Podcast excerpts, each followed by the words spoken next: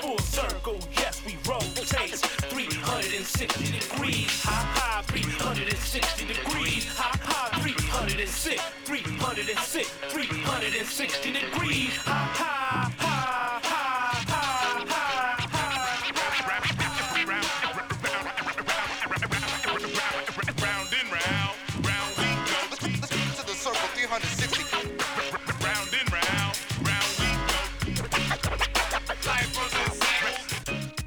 to Full Circle, the magazine show created, produced, engineered, and hosted by members and graduates of the First Voice Apprenticeship Program. The show is broadcast from Huichin, aka Berkeley, in the East Bay. The Bay Area has a rich literary history. In the article by Joan Morris, published by the Bay Area News Group in their 2022 Bookish supplement, she points out that established and aspiring authors have used the Bay Area's versatile settings to, quote, spur their imaginations, feed their characters, and simmer their plots, end quote.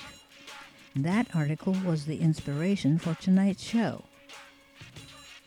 On tonight's Full Circle, we'll hear from some authors who have Bay Area connections, some well known, some locally known.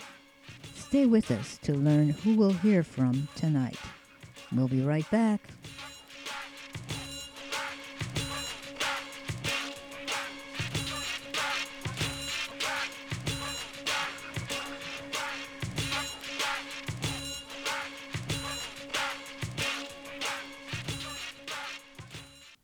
Welcome back to Full Circle in our exploration of some Bay Area authors. The first Bay Area author we'll hear about is Philip K. Dick. As Joan Morris wrote, he moved to the Bay Area as a boy, attended Berkeley High School, and for a while attended UC Berkeley. In his early 20s, he began writing science fiction. While his name may not be immediately familiar, the movie based on his book, Do Androids Dream of Electric Sheep, is somewhat of a cult classic. Movie makers changed the setting to Los Angeles, but Philip K. Dick's sci fi classic was born and bred in the city by the bay. The book was adapted by screenwriters Hampton Fancher and David Peoples and titled Blade Runner. It was filmed in 1982 and was set almost 40 years ahead to 2019. In these clips from YouTube, we'll hear the voices of the Cyber Chaos crew narrator, along with Harrison Ford, who plays android hunter Rick Deckard, and director Ridley Scott. I'm Ridley Scott. I've just completed production on my latest picture since Alien. Blade Runner, starring Harrison Ford as the classic hardboiled detective, is based on Philip Dick's novel, Do Androids Dream of Electric Sheep?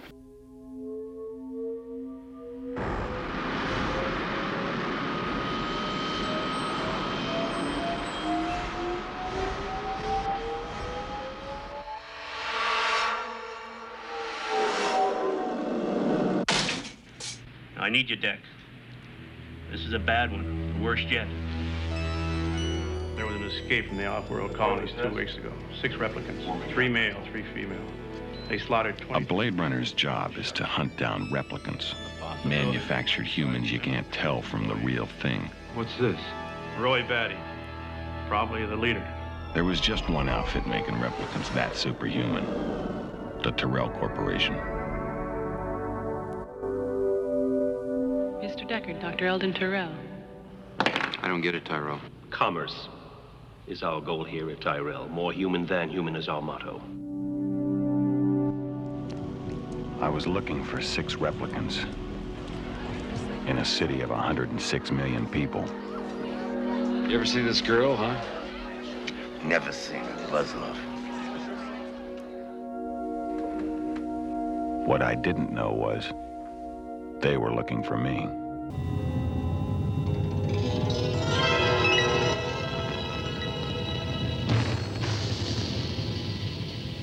This is the city, Los Angeles. The year is 2019. The buildings are a lot higher. All the decent folk live hundreds of stories up. No one in their right mind wants to be on the street. But you gotta be rich or a cop to own one of the flying cars. With most animals extinct, constant acid rain, and 106 million people, well, let's just say things haven't exactly gotten any better. The film being made is Blade Runner, a futuristic detective thriller starring Harrison Ford. Ford plays Rick Deckard, Blade Runner, a detective whose specialty is replicants, manufactured people no one else can tell from the real thing. When they go wrong, it's his job to stop them. It's not an easy job to like, but if you're a Blade Runner and you're good, they'll never let you quit. Life's not all bad, though, if you've got a few of the modern conveniences. Like a spinner, one of the flying cars used by the police to patrol the city. A two-way video telephone. Or a detective's best friend, his Esper, a home computer that can search a room by scanning a photograph. Enhance 34 to 46. Track 45 left. Stop. Give me a hard copy right there.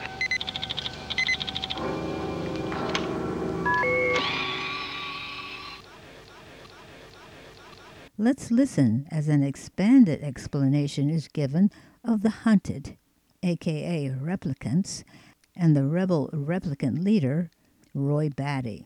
They were designed to copy human beings in every way except their emotions.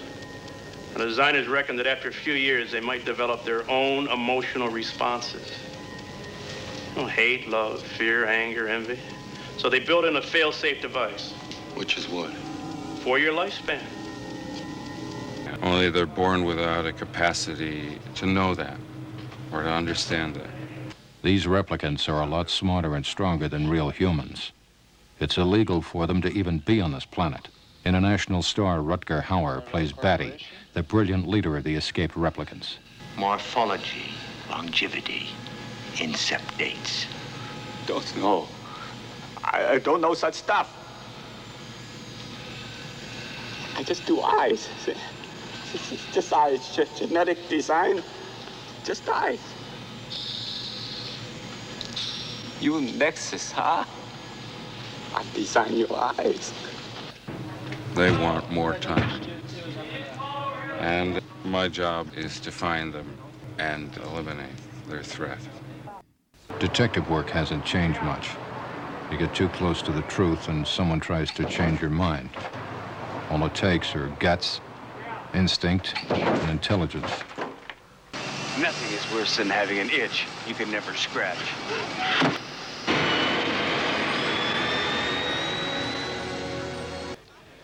The replicants are originally developed for off-world situations, both military, industrial, mining. They're kind of second-class generation developed for inhospitable environments, dangerous work, boring work. There will come a point maybe where if you're going to send an astronaut off into deep space where he'll never come back, and he knows he'll never come back, you may want to send a replicant. Replicants are humans in every way except for emotions, and this is done for a purpose. They were created to be laborers and were given short lifespans in order to not develop emotions over time. If replicants develop emotions through experience and might eventually learn that they only have four years to live, that might breed a particular crisis from within, resulting in a murderous being. Therefore, Tyrell found it necessary to implant false memories into the replicants in order to quell this emotional blow. Like all detectives from Holmes to Marlowe, Deckard has to be able to adopt a quick personality change to handle new situations. Excuse me, Miss Salome. Can I talk to you for a minute? I'm from the American Federation of Variety Artists. Oh, yeah? I'm not here to make you join. No, ma'am. That's not my department. Actually, uh, I'm from the uh, Confidential Committee on Moral Abuses. But on the street, there's no time to think twice. A Blade Runner has to smell trouble and act fast if he wants to stay alive. One of the things about Deckard is that he's fighting a fear. It's not something he likes to do, to shoot people. It doesn't seem very easy with authority. Uh, And besides which, he seems to be on the losing end of almost every encounter. So he's reluctant at best to be doing what he's doing. But he does it pretty well. Christ, Deckard, you look almost as bad as that skin job you left on the sidewalk. I'm going home. Could learn from this guy, Gaff. He's a one-man slaughterhouse. That's what he is. Four more to go. Come on, Gaff, let's go. Three. There's three to go. There's four.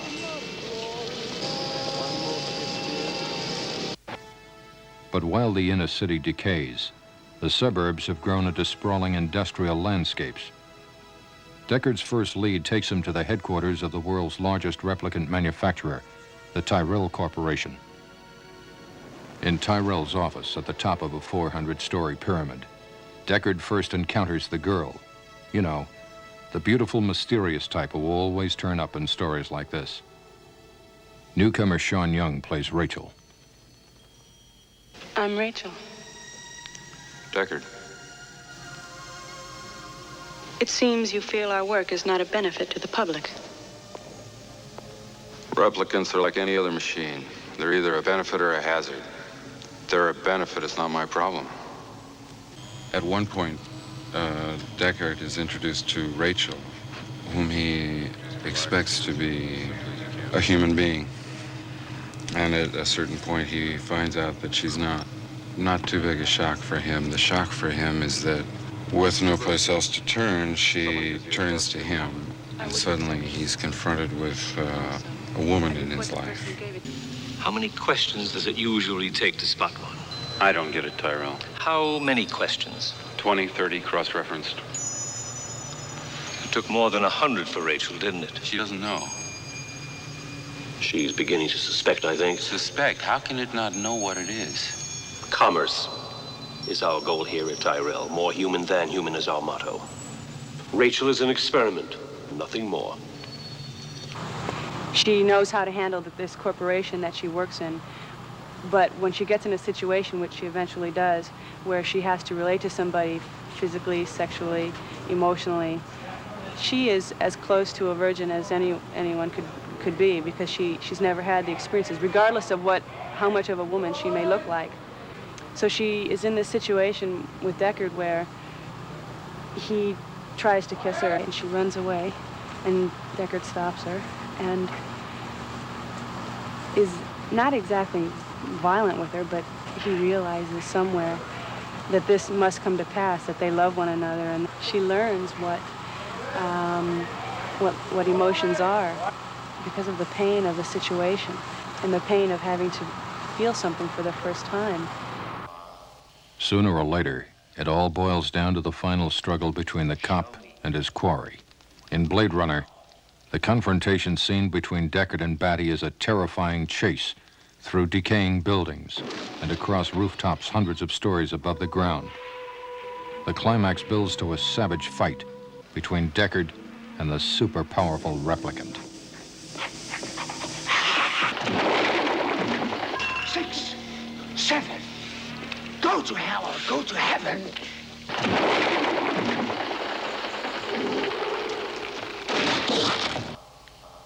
Then we come to the scene, where in just a few words, all of the film's themes and messages come together in a perfect circle, like a bow on a gift. With Roy's final words, he proves that his memories and his mercy transcend his heritage, the awe and wonderment he has experienced in his short time alive, and the way he describes that awe communicates to Deckard as well as the audience the true value of human life.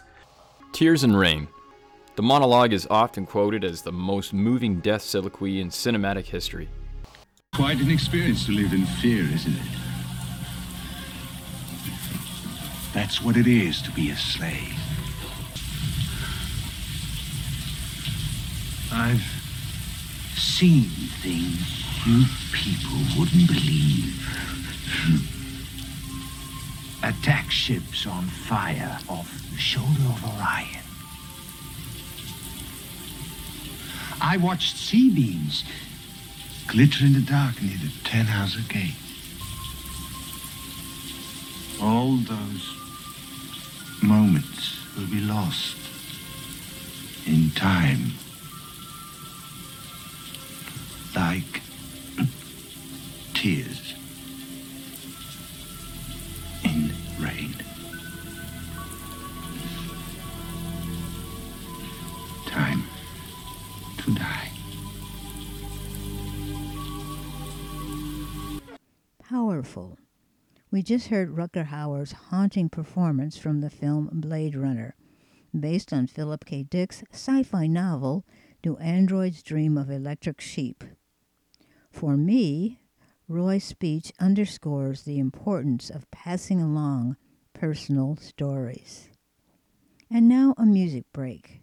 The Blade Runner final credit theme music, as created and played by Vangelis.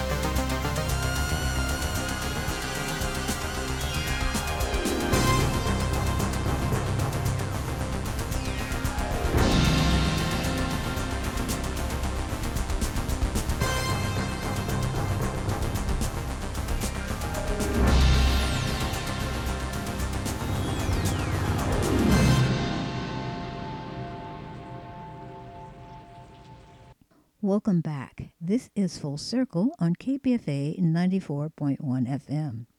If you're just joining us, that was the credits music from Blade Runner.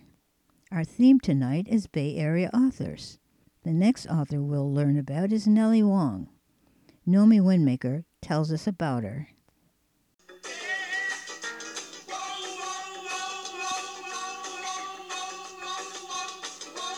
I was 20 years old and working at Modern Times Bookstore in San Francisco when I first came across one of Nellie Wong's poems in the anthology, This Bridge Called My Back, writing by radical women of color. I remember being struck by the first line in one of her poems titled When I Was Growing Up. She wrote, I know now that I once longed to be white. Reading those words by a Chinese American woman made a big impression on me. Her vulnerability and her bravery inspired me as a woman of color to also write freely without apologies. Nellie Wong once said in an interview with the Freedom Socialist Party When I began writing poems, I realized I had definite ideas. My first professor told me I was bitter, bitter. Luckily, I met strong women who said I had a right to write angry poems. Wong's poetry is fiercely honest. She writes to disturb the silences and to provoke the invisibility that she was expected to maintain as an Asian American woman. Her poetry is not just a creative expression, but an interrogation on racism, sexism, and the politics of class and labor. A lot of my poems come from the workplace. That's where I've experienced a great deal of sexism and racism, Wong once said. San Francisco Bay Area Nellie Wong is a Chinese American poet, feminist, and union activist. She was born in 1934 during the Great Depression in Oakland, Chinatown. She is the daughter of Chinese immigrants and a graduate of Oakland High School. Wong began writing poetry in her 30s when taking a creative writing class at San Francisco State University. There, she met other Asian American feminist writers who inspired her to write about her own life experiences and that of other Chinese Americans. Nellie Wong has published four collections of poetry Dreams in Harrison Railroad Park in 1977, Death of Long Steam Lady, 1986, Stolen Moments in 1997, and Breakfast, Lunch, and Dinner in 2012. Wong's poetry has been featured in over 200 anthologies. She co authored a book with Merle Woo and Mitsuye Yamada. Three Asian American writers speak out on feminism. Wong also was a co editor on Voices of Color with Yolanda Alaniz, and she is a founding member of Unbound Feet, a writing and performance collective by three Chinese American women who dare to dismantle racist and sexist stereotypes about Asian Americans and immigrants. And now we hear Nellie Wong reading at the Flash Reading Series. And then she reads the poems Foreclosure and Eric, read at the 2015 Labor Fest. Hello, my name is Nellie Wong, and I will be reading poem Crossing the Nation. This was inspired by reading the San Francisco Chronicle on November 12, 2020, at the time of the pandemic. And uh, this poem was birthed from reading several articles. Crossing the Nation. Forgiveness resists his tender arms. Alexander Hamilton, did you indeed enslave blacks? You, the father, purported the founding father of abolition, hailed in rap and song on American stages. Your work with the Manumission Society helped to abolish slavery, did it not? Threading through veins, forgiveness harumphs and sighs. What? Migrant women who alleged abuse by a gynecologist in Ocilla, Georgia, soon to be deported?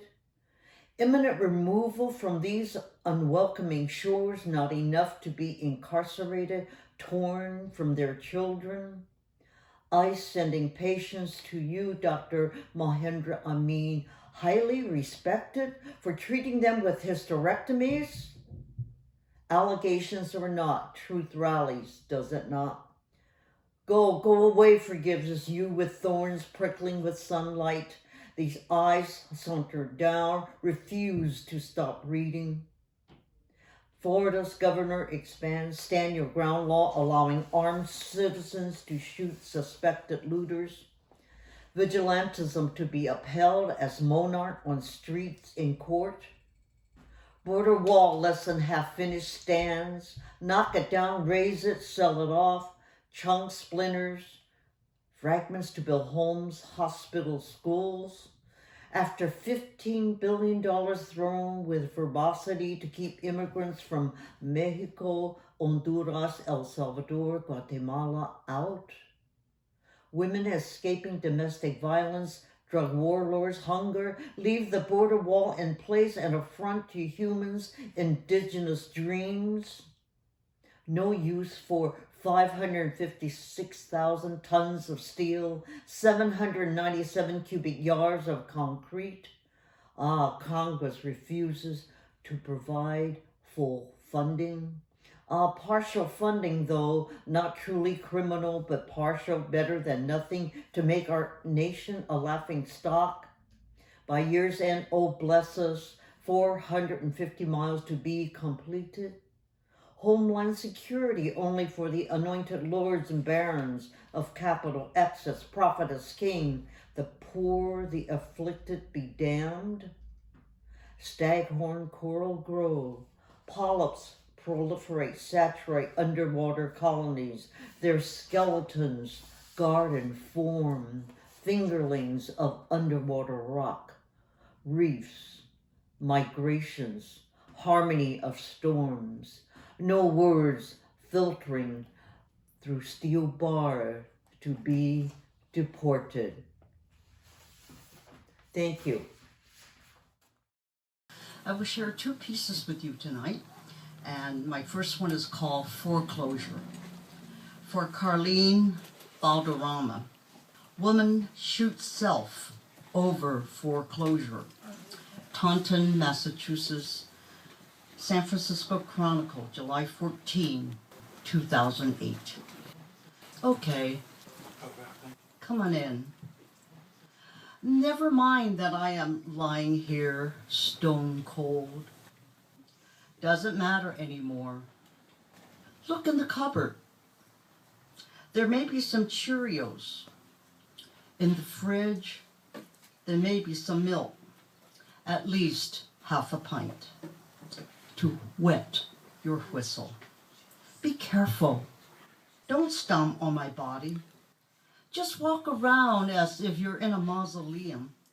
Or better yet, as if you came to pay your respects. I faxed my letter to the mortgage company this afternoon after I drank a cup of Starbucks coffee. So go ahead, Mr. Auctioneer. See what you can get for this house. Small, cramped, but where I lived with my husband and kids. Just go ahead, see who the highest bidder is. Just make sure you feed the cat. And don't take away my husband's high powered rifle. He owns it, free and clear. This poem is called Eric. Sells the street sheet from 9:30 a.m. to 6 p.m. in front of Books Inc. on Van Ness Avenue.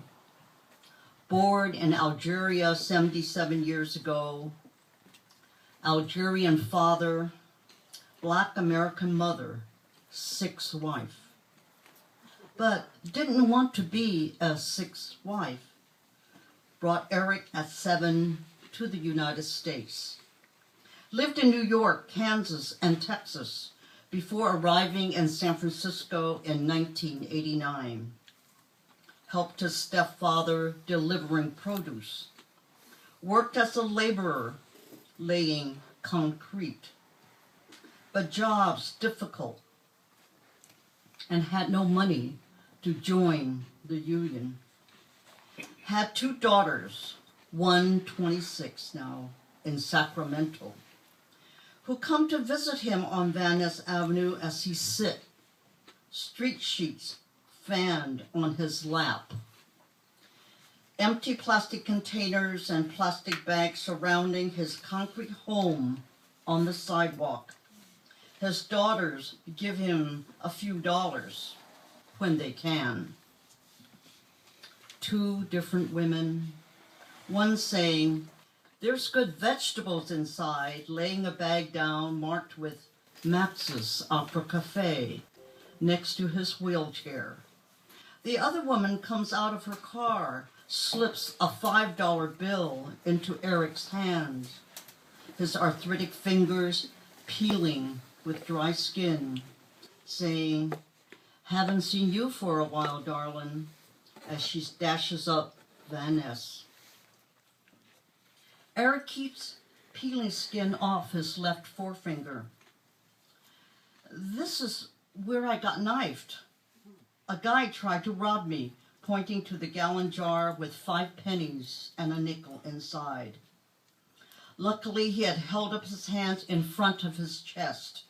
Otherwise, he would have been sliced on the neck or through his heart. The cops caught him, didn't get my money, his mouth moving, showing no teeth. Three years ago, got cut on the forehead. Lifts his watch cap to reveal a one inch scar. Sells 20 street sheets a day if he's lucky. Needs $26 for a room for the night. Otherwise, goes to the shelter. If no bed, he can sit up and sleep. Get a shower in the morning, gets lots of pennies. A man brings him a roll, unrolls it, and pours 500 pennies into his jar. Why don't you just give him a $5 bill? His wife asks. Because I want to give him something to do. His mom taught him to read and write, likes to read stories and poetry. Been selling street sheets for over 10 years now. The cops no longer harass him because he doesn't do drugs, doesn't do alcohol. Besides, the sidewalk is public space. I'm Muslim, Eric says. Muslims cause no harm. The people in the condos at Opera Plaza, some drop coins into his jar, some don't. A lady at the corner panhandles, doesn't compete with Eric, but passers-by tell her, why don't you go back where you came from? Don't need his kind around, pointing to Eric. And how's that, she retorts. Where can I go? Some people give her quarters, maybe a bill, but only pennies to Eric. Why? Cause she's white, he says without grimace. Likes it when his six-year-old granddaughter visits his home across from a bordered McDonald's, where another man sits on the pavement as if guarding the abandoned building, as if guarding it is a sanctuary for passing his day in silence. Eric saves his pennies. This is for college, as he thrusts a jar at his granddaughter on the sidewalk next to him. Thank you, Grandpoo, she says. She calls me Grandpoo. Majestic, Eric sings out. I call her Majestic. Thank you, Nomi, for selecting Nellie Wong. And our next Bay Area author, Maya Angelou, was selected by Pamela Lyons. Let's listen.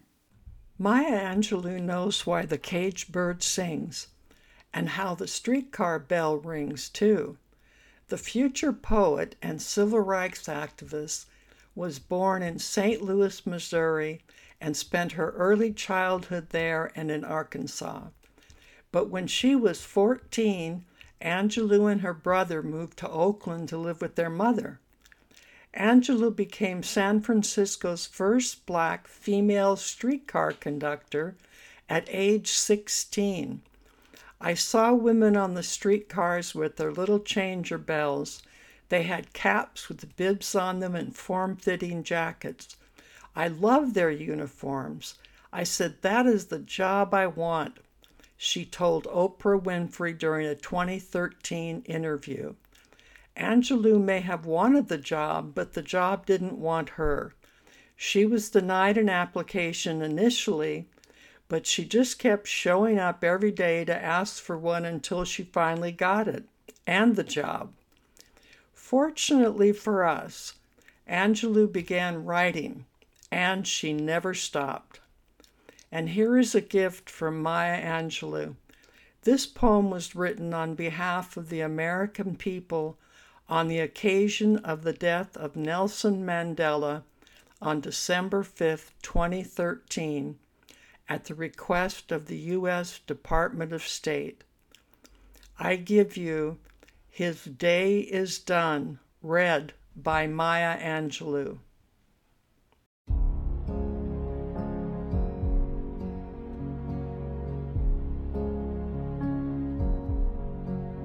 His day is done, is done. The news came on the wings of a wind reluctant to carry its burden. Nelson Mandela's day is done. The news expected and still unwelcome reached us in the United States, and suddenly our world became somber. Our skies were leadened. His day is done. We see you, South African people, standing speechless at the slamming of that final door through which no traveler returns. Our spirits reach out to you, Bantu, Zulu, Xhosa, Boer. We think of you and your son of Africa, your father, your one more wonder of the world. We send our souls to you as you reflect upon your David, armed with a mere stone, facing down the mighty Goliath.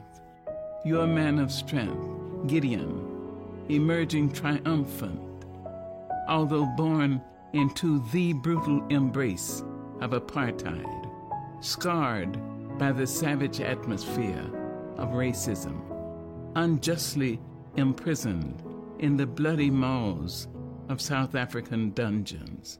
Would the man survive? Could the man survive? His answer strengthened men and women around the world. In the Alamo in San Antonio, Texas, on the Golden Gate Bridge in San Francisco, in Chicago's Loop, in New Orleans' Mardi Gras, in New York City's Times Square. We watched as the hope of Africa sprang through the prison's doors, his stupendous heart intact, his gargantuan will hale and hearty. He had not been crippled by brutes, nor was his passion for the rights of human beings diminished by 27 years of imprisonment. Even here in America, we felt the cool, refreshing breeze of freedom when Nelson Mandela took the seat of presidency in his country, where formerly he was not even allowed to vote. We were enlarged by tears of pride as we saw Nelson Mandela's former prison guards invited courteously by him to watch from the front rows his inauguration. We saw him accept the World's Award in Norway with the grace and gratitude of the Solon and ancient Roman courts and the confidence of African chiefs from ancient royal stools. No sun outlasts its sunset, but will rise again and bring the dawn. Yes, Mandela's day is done, yet we, his inheritors, will open the gates wider for reconciliation, and we will respond generously to the cries of blacks and whites, Asian, Hispanics, the poor who live piteously on the floor of our planet. He has offered us understanding. We will not withhold forgiveness, even from those who do not ask. Nelson Mandela's day is done. We confess it in tearful voices, yet we lift our own to say thank you. Thank you, our Gideon. Thank you, our David, our great courageous man. We will not forget you. We will not dishonor you. We will remember and be glad that you lived among us, that you taught us, and that you loved us all.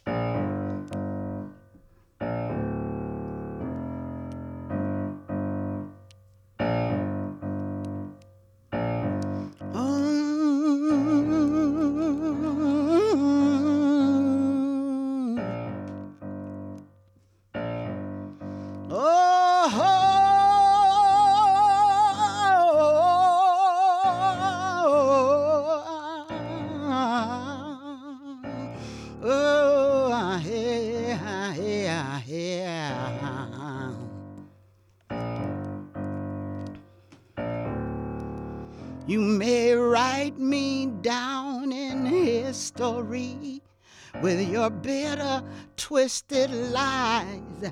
You may trod me down in the very dirt, but still like dust I rise. Does my sassiness upset you? Why are you beset with gloom? Cause I walk like I've got oil wells pumping in my living room. Like moons, like suns, with the certainty of tides, just like hopes springing high. Still I rise, I rise, I rise, oh, still I rise, I rise, I rise, oh, still I rise. Hmm. Hmm. Did you want to see me broken? Bowed head and lowered eyes, shoulders falling down like teardrops, weakened by my soulful cries. Does my heartiness offend you? Don't you take it awful hard, cause I laugh like I've got gold mines digging in my own backyard. So you may shoot me with your words, and you may cut me with your eyes. You may kill me with your hatefulness, but still I rise, I rise, I rise, oh, still I rise, I rise, I rise, oh, still I'll rise.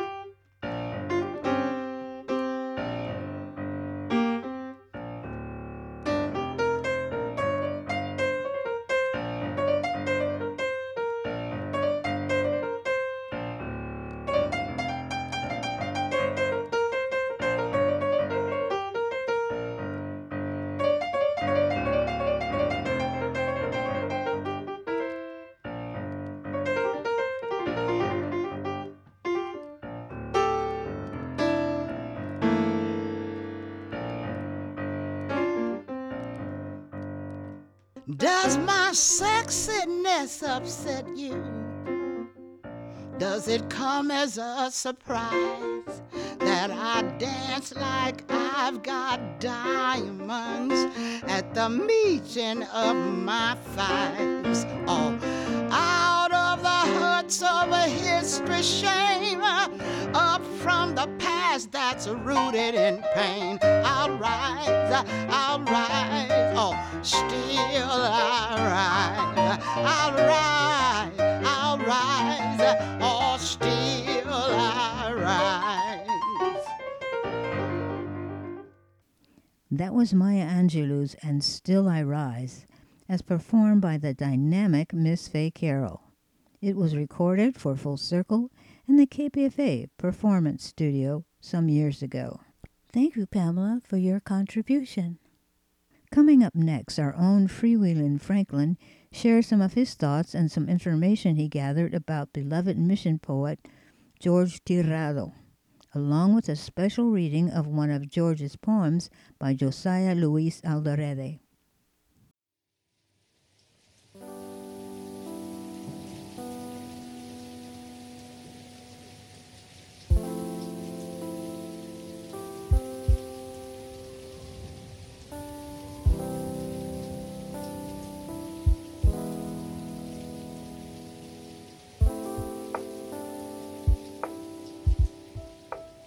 Good evening, everyone. This is Freewheelin' Franklin, and tonight I'm going to be speaking about San Francisco poet George Tirado. I didn't know George personally, and in fact, I only learned of his poetry in 2018, and that's nine years after he passed away in 2009. When George passed, he was 44 years old, and as I try to learn more about George Tirado, I find there's not a lot of information about him out there. In fact, I don't even know his birth date. But I do know that when he passed away, he was 44 years old, and that was 2009. So, doing the math, we know George was born in 1965. George was huge in the San Francisco spoken word scene, and he came before the poetry slams were the big thing. His poems were direct from the streets of San Francisco, as well as other places he lived or spent time. His vivid and visual descriptions came from his visual surroundings, his deep thoughts, and artful imagination. According to poet and writer Bucky Sinister, as he posted online to Live Journal, George struggled with drugs and alcohol. His friends, such as Bucky, hoped that George would find his way and get clean but George ended up remaining addicted and ended up isolating himself from many of his friends due to the various acts of addiction that came out of this drug and alcohol use. Another article I found on Poetry Flash, Literary Review, and Calendar for the West, dated February 2009, says George was not only active in the poetry scene of San Francisco, but also Phoenix, Arizona. The article goes on to say that George spent many hours with numerous legendary artists, such as poet laureate Jack Hirschman, also Lydia Lunch, and beat writer Hubert Selby Jr. George was even known to hang out with Henry Rollins. Among many of George's great accomplishments in his short life was being a co founder and member of the Molotov Mouths a collective of politically engaged poets based mainly in the San Francisco Bay Area. Founded in 2001 by George Tirado, James Tracy, and Amanda Estiva, they were known for their powerful poetry and spoken word and infusing the black and Chicano cultures and bilingual content. Molotov Mouths went on to bring in a range of great poets and it just so happens that one of them is First Voice graduate and producer of the Spanglish Power Hour, right here on Full Circle, our own Josiah Luis Alderete. He told me that George Tirado was a huge influence in his life and the direction of his poetry. Josiah says he was getting into the voices of Chicano writers and poets, but he had never actually seen one in real life kind of in the wild, as he said. But George Tirado was his first experience, seeing it happen as well as hearing it happen, and it affected him deeply. Josiah went on to reflect about one of his favorite memories with George was actually an acid trip they were on. It was in Washington, D.C., and they ended up at the Holocaust Museum and they ran into Ozzy Osbourne.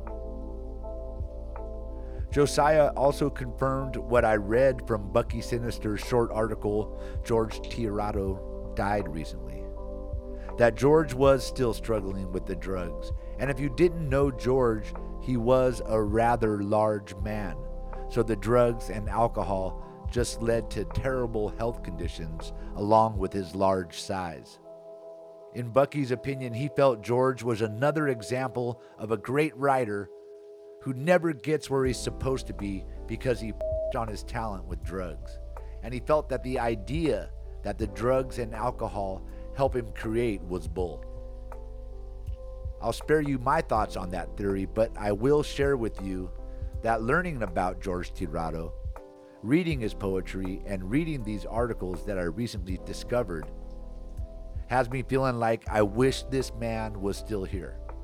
I wish we could still hear his voice or experience what may have come in his writing. but at the same time, like many other artists, rock stars, or performers that just couldn't pull out of it before their own destruction, his words are here for us.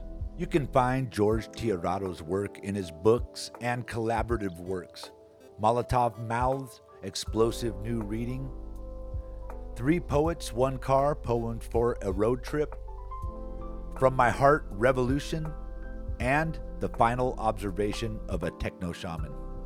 Finally, this leads me to the piece I get to share tonight, written by George Tirado and performed by fellow Molotov Mouth poet Josiah Luis Alderete. And it strikes me to first share this last quote from Bucky Sinister's article, George Tirado died recently. Bucky says, quote, George and I shared a fascination with dirty earthbound angels as images in our work. Unquote. Here's an example of that statement in George's poetry. This is Angels, written by George Tirado as part of the Molotov Mouths and performed by Josiah Luis Alderete on a full circle poetry show from November 17th, 2018. So this is a uh, this is a poem by the uh, mission poet George Tirado, who I hope some of you out there remember, but I hope really do. It's called Angels. Martin Luther King once said, I have a dream. So did I, you see. I dreamed in techno blood red and cuz 415 blue. You see, last night I dreamed of angels. Angels. In the early morning, tenderloin crack crawl with split lips and blackened eyes and broken wings, hoping that this next hit might make her fly. Last night I dreamed of angels. Angels. Dirty young man smelling of cheap Cisco wine. He removes his clothing and steps away from his basket, then does a drunk Tai Chi dance naked in front of God and all the laughing masses. Last night I dreamed of angels. Angels. A tired old man with yellow stained fingers, dirty face, snot on beard, hands me his last 20 without looking down. Around the corner, he's gone. Last night, I dreamed of angels. Angels. Youngsters tagging, sagging, and flagging great walls with inscriptions only they can read, put there unto death. Last night I dreamed of angels. Angels angels floating, falling, and drifting, angelic prostitutes dressed in torn red silk, prom dresses with beat up faces, broken bones, falling, spiraling, floating. They reach for their date, which is death. He dresses in a red tuxedo. He hands them a dead red rose wrapped in a red ribbon. Tonight they will cry, hold him close, and never let him go. Tonight he will laugh and not let them stumble. Floating, dreaming on celestial dream music. Last night I dreamt of angels. Angels. And that was a, a poem by the great Mission Street poet George Tirado. We really hope his ghost is still wandering around out there. You heard our own Freewheelin' Franklin with a tribute to San Francisco Mission District poet George Tirado. Also included in that tribute was a reading of George Tirado's poem, Angels, and that was read by First Voice graduate Josiah Luis Alderete. Thank you, Franklin, for that special tribute. And we'll post links to the two articles Franklin referenced from Live Journal and Poetry Flash on our website just after the show. That's kpfa.org. Also, that poem that was performed by Josiah Luis was pulled from a video, and you can find the link to that YouTube video on the website KPFA Apprentice just after the show tonight as well. The last Bay Area author that we'll hear from this evening is, yes, Josiah Luis himself, a prolific spoken wordsmith. He was a member of Kumba Voces, Group 40, and now we hear his introduction to himself as recited on the Kumba Voces intro show in 2015. Thank you, Josiah Luis. after running a successful taco eatery in Marin County that he had to release because the property changed hands, Josiah Luis was the proprietor of a wonderful taco truck. Then he worked at City Lights bookstore in San Francisco. Now he's the co owner of Medicine for Nightmares bookstore and gallery in San Francisco's Mission District. Let's hear from Josiah Luis Alderete. In describing myself, which is the whole point of this show, I'm going to just tell you all that I am a full blooded Pocho Indio who refries his poesia and frijoles in Spanglish. And although once a proud son of San Pancho's Mission District, I now reside in a giant pinata somewhere on the Oakland Berkeley border. I am the original Chicano stoner taco shop owner. I was a junkie, I was a Molotov mouth, and now I am a proud member of Kumba Voces. And I promise you, querido listeners, if you give me half a chance, I will be the Wolfman Jack of your dreams. But it seems that through it all, most of all, under this quinto sol, I want to be a symbol for my culture. It's kind of like I want to wrap myself up in a colorful poncho, tilt an oversized sombrero over my eyes, lean up against the nearest prawn cactus I see, and I want to take an afternoon cultural siesta the hell away from all of this. I want to be a symbol for my culture. I want to round up all the chihuahuas out there in TV land, the talking ones, take them back to my place and feed them helping after helping of Taco Bell. I want to tell you the wrong thing when you ask me what this song is about.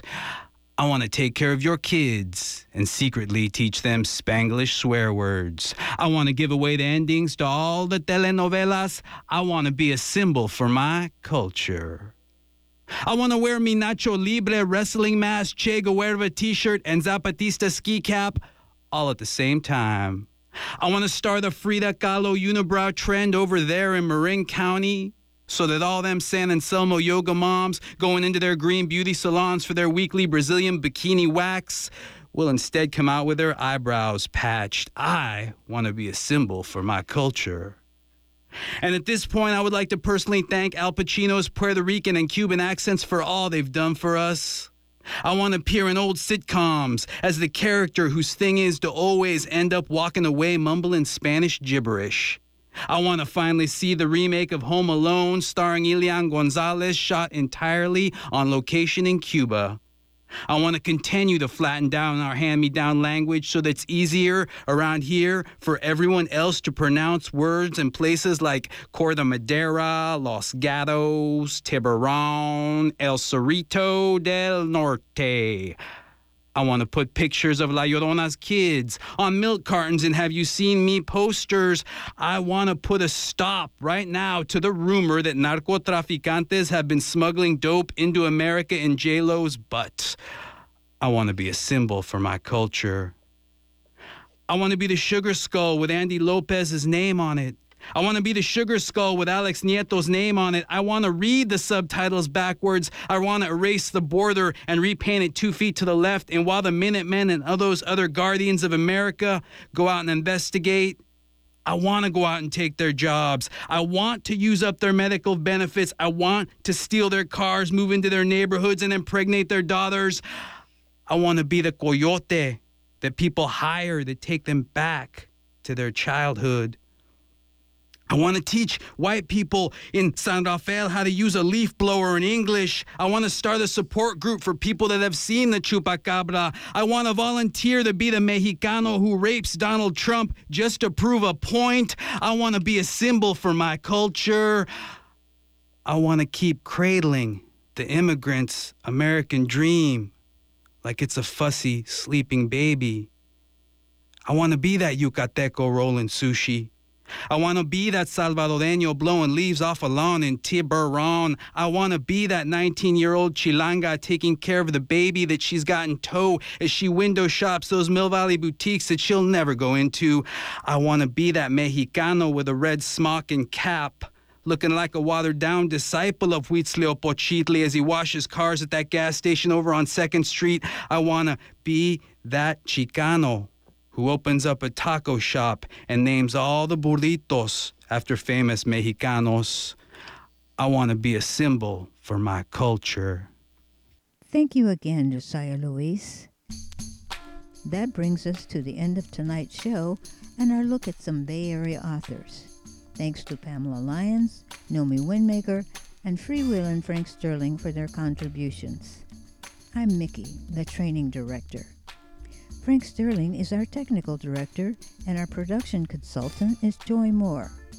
You can check out our archive segments at kpfaapprentice.org. La Onda Bajita is next. Please stay tuned.